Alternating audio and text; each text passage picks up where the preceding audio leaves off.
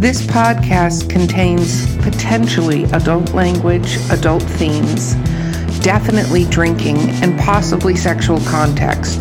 Listener discretion is advised.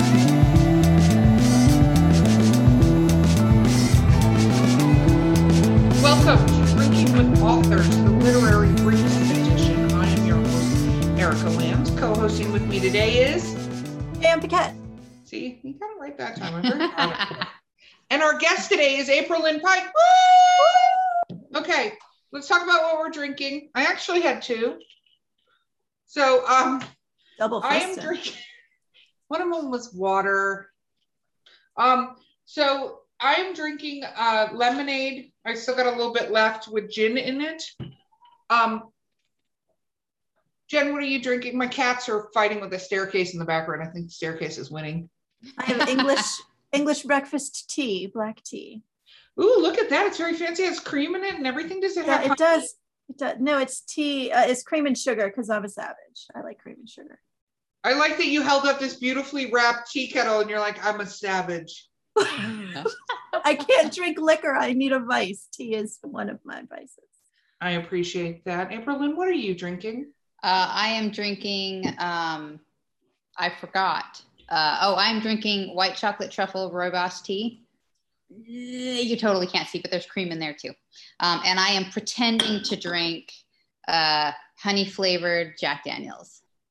Oh, some of the best Jack Daniels. I'm a big fan. Okay, we are ready for rapid fire questions. I say we as if I didn't ask you, and I'm not going to. So here we go.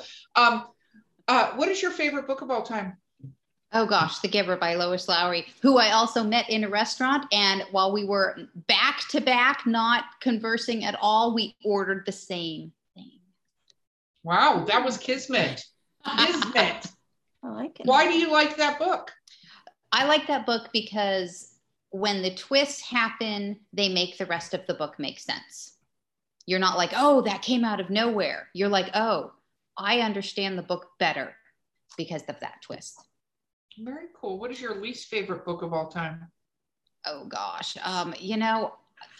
They fall out of my head. I don't have room in my brain for them. There was one book, I'll give you this one. I don't remember what it was called, but it was a romance between a captain of a ship, the AI, and his female passenger. And I'm reading through it and it was so boring. I started skipping chapters and I didn't feel like I was missing anything. And so I skipped the second half of the book and I got to the ending and it had a stupid ending. And I tossed the book onto the floor and I pointed at my husband and I said, I could do better than that. And that's how I started writing my first book. I love that story. That's very inspiring. I still have that book. Finish books? I could go in and find out what it was, but I don't really feel like it. We won't give it any promotion. Do you finish stories? Like, will you read the book all the way regardless? No. If I have a physical book, I will go and read like the last 20 pages if I'm invested enough in the plot to find out. But 90% of what I read these days is audiobooks. I got really into audiobooks because I spent so much time doing things with my hands because I have young children. So I spent a lot of time driving and doing laundry and cooking and just running around after my destructive son going, stop. And I realized that I couldn't read as much if I had to use my hands to do it. And so I actually started with one of the old school Kindles, doing the text to speech thing. And I was shocked at how quickly I got used to that. So I literally spent years listening to a robot voice read me a story because that was the only way I was going to get very much reading done. And I need to read like I eat several times a day. Mm. What was the question? Oh, but if it's an audiobook, it takes a while to like go to the end and then figure out where you are and to listen to the, and I just won't, I'll just return it to the library. Oh, wow. Yes. I love audiobooks, but there are some, as we discussed on the previous podcast, and I'm like, oh, hard pass. I'm not listening to this person talk anymore. Mm-hmm. Yeah. The other thing I have stopped feeling bad about DNFing. Yes. Yes. What's interesting is I also noticed that when somebody, and I don't know if I'd noticed this reading a book, but when somebody gets really whiny, I'm not a fan of whiny characters. Mm-hmm. And if somebody gets really whiny, I'm like, would I have noticed how whiny this person was if I wasn't listening to how whiny this person was? Yeah, because you can change that tone of voice in your head. Yeah, and you put it down sometimes, so you're not like, let me continuous. And then when they repeat the same things, I'm like, you were a whiny baby. I can't stand listening to you. Even if there's a fine line between ranting and whining. And if you're reading and you're feeling generous, you can just turn the dial up to rant and be like, they're just ranting. But if an audiobook is doing that and they're whining, there's no escaping the fact that they're whining. No, that's true. Jan, what are your questions? Why have you not exerted yourself? You've been very quiet. I'm waiting for a pause. I want to know when you do write, what's your routine? Are you a morning person, evening person? It depends on how old my children are. There was a point where I was contracted to write 2 books a year for about 3 years, and that was my busiest time. And my youngest child was in preschool. And so I had 4 hours a day that I could do writing uninterrupted, which is my preference. Shocking, I know. And I learned how to essentially do writing concentrated. When I would sit down to write, when I would have preschool time, there would be no Twitter, no reading blogs, no checking email even. I just had to sit down and write. And at the end of that time, I would start right then thinking about what I was going to write the next day. So I would think all day about what I was going to write the next day, and then I would write it. And that worked really well, even though it was quite intense. Now, my youngest is turning 11. My kids are at school all day. And then my oldest, who homeschooled for high school, is now in college in Minneapolis. She's at art school. It's so cool. But this is the first time in my life, starting in August, that I have the house to myself for 6 hours a day, and I hardly know what to do with myself. Unfortunately, I do find myself out paddleboarding for several hours a lot of the days, and that eats up a lot of time, but it's important. It's true. It's interesting that during times when you think, oh my gosh, now I have all this time, now it's time, right? I have the time. Then you're like, I wonder what's on Netflix. Mm-hmm. You know? Yeah. It doesn't help that I moved somewhere with a beach. I want to be at the beach all the time. I live about a half a mile from the beach. I live in this cool, like, little town where you, like, have middle-class families who live right by the beach. It's very exciting. And so I'm at the beach all the time. So this is where I would normally ask, like, when you write, can you have any distractions, music on, TV in the background? Can you write in a public place? I don't like music. I prefer not to have music. And I think that's because I learned how to write on a schedule when I had little kids. And so I needed to be able to hear if they were choking or something, or screaming, or getting into any kind of an emergency. And so, I wrote my first book and did all the edits for my first book and run up to publication when my husband was in law school. And they call law school spouses law school widows, because you just don't see your spouse very much. And so I had to be able to keep one ear out for kids and while I was writing. And I got very used to doing that. And because of that, I actually don't like to wear headphones and have music, because I just got used to not. But also that means that I do work just fine with distractions. It doesn't bother me at all. But TV is something that will yank my brain away. And so not TV. Like, I can't have that on in the background where I can understand what's being said. Like, it can be on the background in the other room. My kids watched movies all the time while I was working. Probably too many movies, but they all turned out fine. So I'm not like, I need my music. I've never been one to make playlists, etc. Even though I like music, it's just never been an integral part of my writing. I think that my husband always says that once our kids are grown out of the house, he never expects to see me before about noon. And it would not surprise me if I turned into one of those late night working authors. Because I do just naturally gravitate towards staying up late and sleeping in. But right now I do most of my writing during the day. but I also will go and sit on the couch in my daughter's ballet lessons and bring my laptop. And when I was doing a lot of traveling, I found planes to be a surprisingly productive place to work. Oh, wow. I keep wanting planes to be a productive place to work, and I've done international travel, and I'm like, I'm going to bring my laptop. I'm going to write. This goes back to my whole thing about having something that I could use, a stylus that would translate it. I would be so productive all the time with that. That would be. I've never been one to like be excited about writing by hand.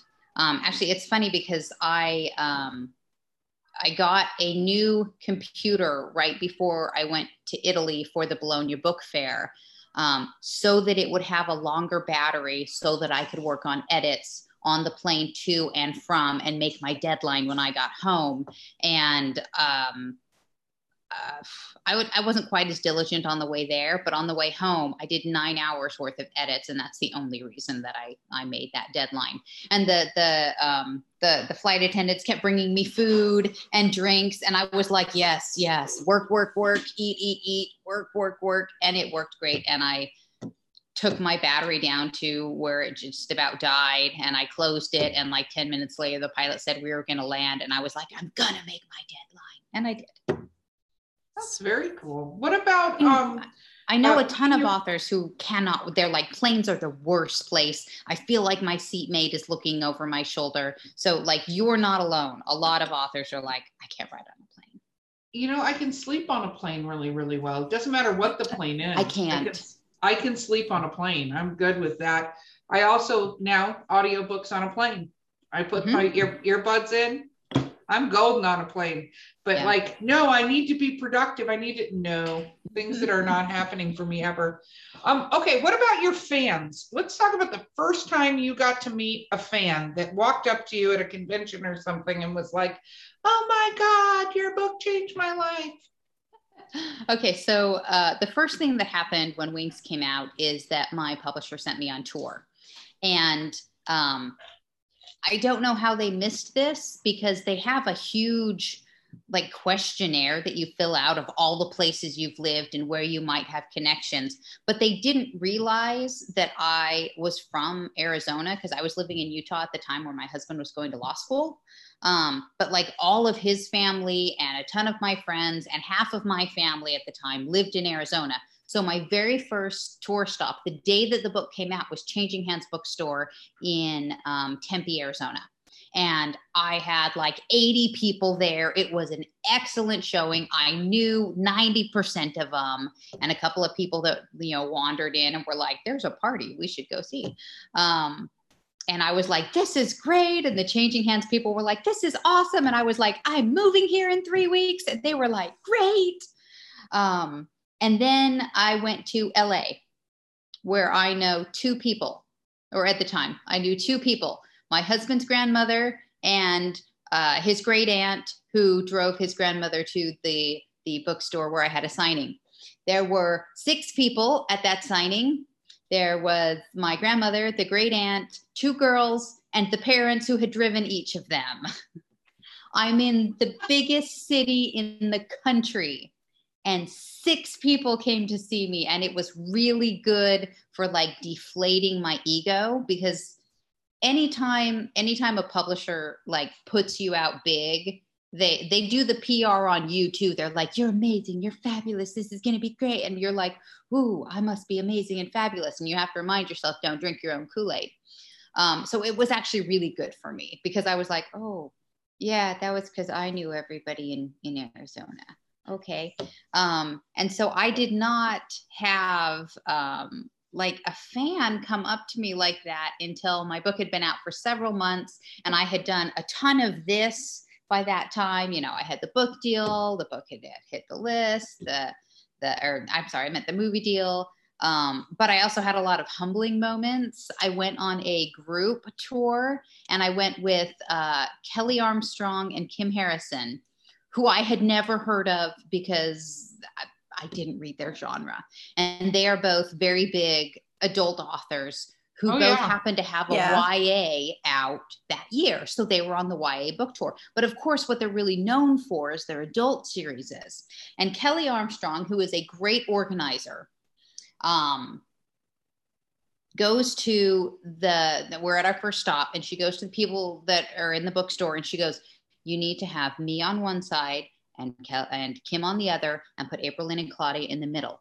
And she's like, okay. And like the next person who comes up, she's like, you need to make sure you have me on one side or on one end and Kim on the other and Claudia and Aprilynne on the middle. And I'm like, and then we go out and a new person comes up, is like, all right. And Kelly goes, we need to have me on this. And I'm like, dude, what is your issue? And then the signing started and they had this huge line on each side. And occasionally somebody would wander in to the middle with a book for me or Claudia. But Kim and Kelly had been to these signings with a different group the week before. And if there was them and then a smaller author and then a bigger author and a smaller, everything got messed up and nobody could find the little authors. And so they missed out, and because they were just hidden, that person in the middle was just hidden by the lines. And they had found that the smaller authors got the best traffic if they were in the middle of the two best big lines. But it also really puts you in your place. You're like, I'm a #1 New York Times bestselling author. I just had my movie deal announced. I have 3 people in my signing line and she's got 60, you know? So it was later that summer when people started being like, oh, you're the Wings author. I read your book, you know? And that was, it was cool, but it's also kind of weirdly embarrassing. Like, I'm so glad. And now you're gonna ask me all these questions and you're a little intimidating. And so it was actually something that I had to get used to.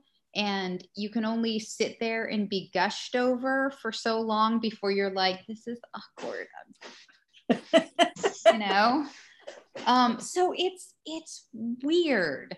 And it's, I mean, it's the tiniest slice of what like movie stars get, but like you get it when they throw a jacket over their head and run for their car. They're just like, please, not anymore today. And obviously, like, I never got mobbed like that. But there are moments when you understand that, especially with teenage girls who sometimes will just want to go on and on and on in the way that we all loved things when we were teens. And there's like, you know, 15 people behind her. And she's like, and then on page 4, when this and this happens, and you're like, honey, we cannot go through this whole book. There are people waiting. So it's interesting to have fans. It's a weird thing, especially because I feel like I stumbled upon something special with Wings. I mean, it just, that's what it was. It continues to be something that sparks for people even now, 12 years later. It's the series that people are most drawn to. I don't know what it is. It's the je ne sais quoi, you know, but I stumbled on something with Wings that really draws people. And they want to let you know. And it's special in a way to them that one individual person will never be special to you as an author. And I think that imbalance can be weird, even though it's really cool to have somebody love what you made. Okay, well, what about, let's balance it out here. What is your weirdest fan experience? Okay. So I had a guy who seemed to know a lot about me at an Idaho Falls signing. I also happened to be there with a friend of mine who had a very handsome, very tall, very broad husband. And I'm allowed to tell her husband is hot because she takes that as a compliment. Hot. Okay, so a hot cowboy husband. They're going to come back to the story later. And this was in Idaho Falls, where my parents lived. And I, right from the very first book, I came in, I did 13 school presentations. I had a signing that night. They advertised the heck out of it. They were the guy who managed the Barnes & Noble there ran it like it was an independent bookstore. He was amazing. He got the word out. It was the biggest signing I'd ever had. And so every year I made sure, even if it was on my own dime, to get up to the Idaho Falls store. I always have a good audience. So it's not unusual for me to have a bunch of people there, including people my parents know in their community, et cetera, people who I've known from high school, because I went to high school about an hour from there. So not unusual for there to be a big crowd and for people to kind of know who I am. And so I went this day, and there's this guy, he comes up and talks to me. He's a big fan of the story, which is a little unusual for a 30-something-year-old man. It happens. There doesn't have to be anything creepy about it, but it's not my normal demographic. And I signed his book, we chat for a minute, and we keep going. And I've got, you know, the next book coming in, sign, talk, chat. By this point, I think I was on book 4. So I had, you know, piles of books to sign. I wasn't paying attention to much. You kind of tunnel vision at that point. And we get to the end of the line. Of course, my friend has waited to the end of the line. We're going out to dinner afterwards. There's no reason for her to like be first in line.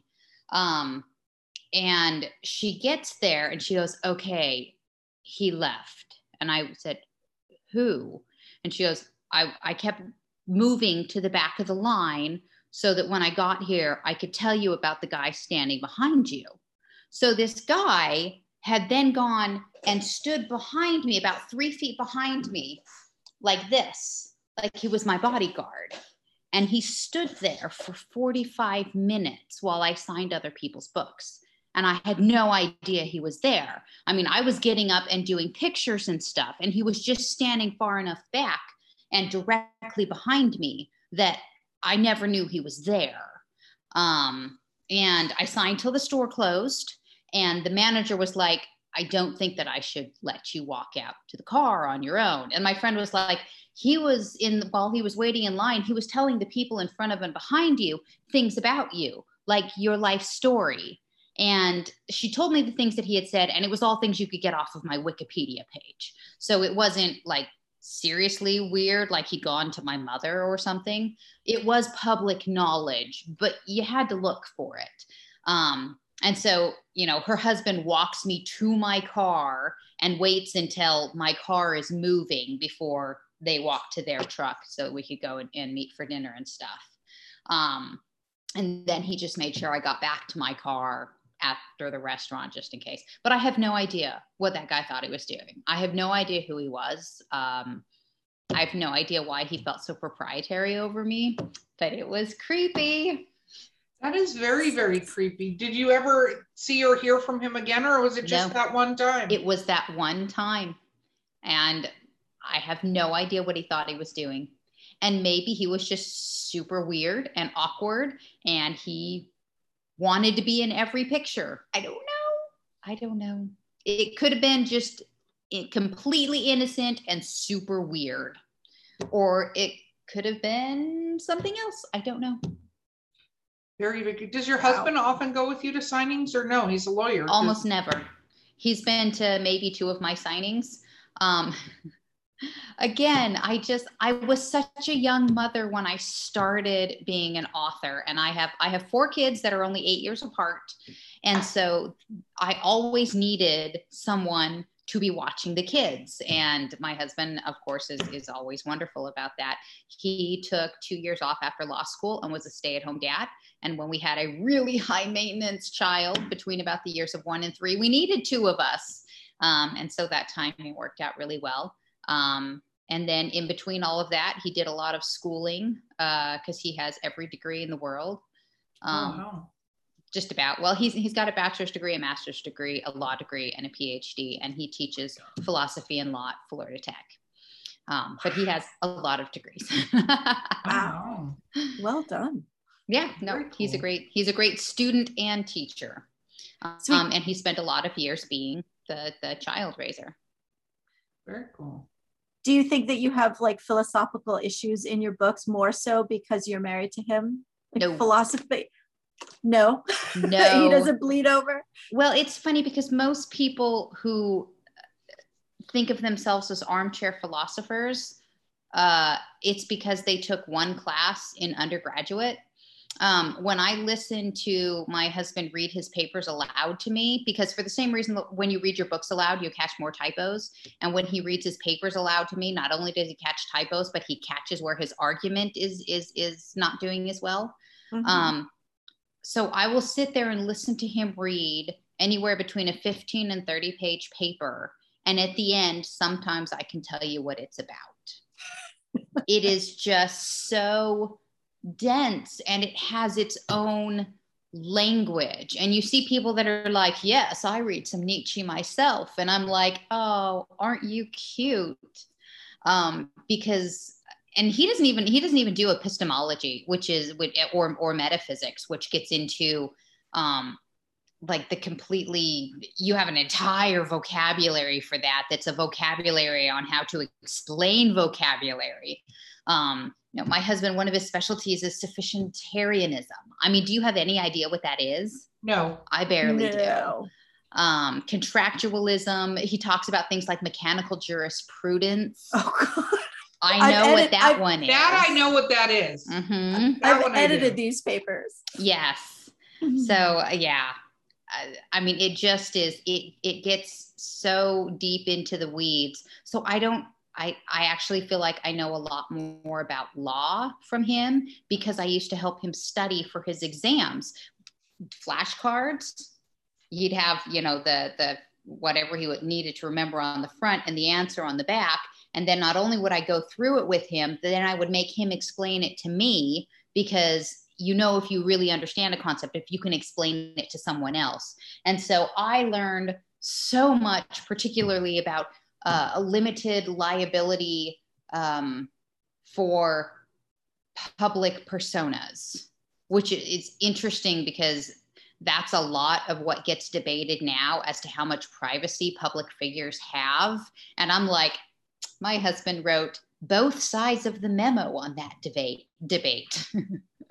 Are you a limited liability public figure, or did you put yourself into the spotlight? You know, that sort of thing. So I feel like I actually can follow more law arguments than philosophy arguments. That's so interesting. I just want to point out the two people that are not drinking on this podcast, just right, left, right that way. It went. Okay. Final question. Do you have an actual good final question there, Jen? It doesn't take us left, do you think? I'm going to end up going philosophy if I'm not letting you talk anymore then. Okay. So did you have a non-philosophy question? Do you consider listening to an audiobook reading? Yes. Thank you. There was this thing going around for a while called 75 hard. And I saw someone who did it. And it's like this super intense diet and exercise program. But part of it is that you have to read 10 pages of a book every day. And there was a parenthetical note that said audiobooks don't count. And I was like, I don't like your program now. Mm-hmm. I wasn't going to do it anyway, but now I'm really not going to do it. Because I'm like, audiobooks don't count. You can say it has to be nonfiction if you want it to be like, we're improving our minds or whatever, but audiobooks don't count. I hope nobody who's blind does your program, you know, which is not the reason why I read audiobooks, but I was like, I'm offended. That escalated very quickly. That got very out of hand. Yeah. So yes, I absolutely count audiobooks as books. Yay. I have so many students who come and they're like, oh, I've been told that I listen to audiobooks and those don't count. It's like, yeah, they do. No, they do. You're still processing words. I would prefer you listen to the audiobook versus plagiarizing something because you didn't want to read it. Mm-hmm. It's a different issue. If you're going to copy from Google, remove the hyperlinks before you turn it in. Yes. Good life advice. Right? Yes. Good life advice. Okay. On that note, so your newest book out is Heat. That's, mm-hmm. You want to hold it up again for the people out there? Okay. Dragons in Montana with a super kick-ass heroine. Just saying. That sounds amazing. She does some of that actually. There are injuries that she makes happen. Very cool. And the follow-up to that book is Smoke, and you're working on it. And I'm working on it. When is that due out? It was supposed to be out this fall. It's probably going to be a little more like winter. Okay. Well, just when things are getting cold and you need some heat in your life anyway. Ooh, there you go. Like when things are getting cold. Again, probably not the same theme that people would think if you said it like that. Like, no, in fact, I had to redo my book description because it sounded steamy, but actually it's a clean teen read. It's a lot. It has that same feel as Wings, except that what I do with wings and plants, I do with fire and dragons. Very, very cool. You have been amazing to have on this podcast. Thank you for being here with us. This has been awesome. Okay. So this has been during, oh my goodness, I'm fine. That's fine. I'll drive 10 hours and then drink. That sounds like a great plan. Okay. This has been Drinking with Authors, Literary Briefs Edition. I've been your host, Erica Lance. My co-host has been J.M. Paquette. And our guest has been Aprilynne. Oh my God.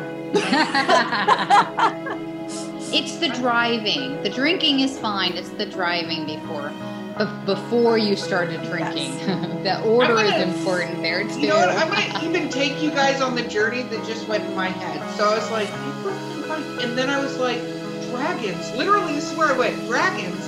And then I went somehow to Jody Lynn 9. Like, that's where literally there were some stops along the way. But I was like, where am I even at anymore? Oh, man. Okay. You've been phenomenal. Thank you for being on this. Thank you. And we will see you guys next time.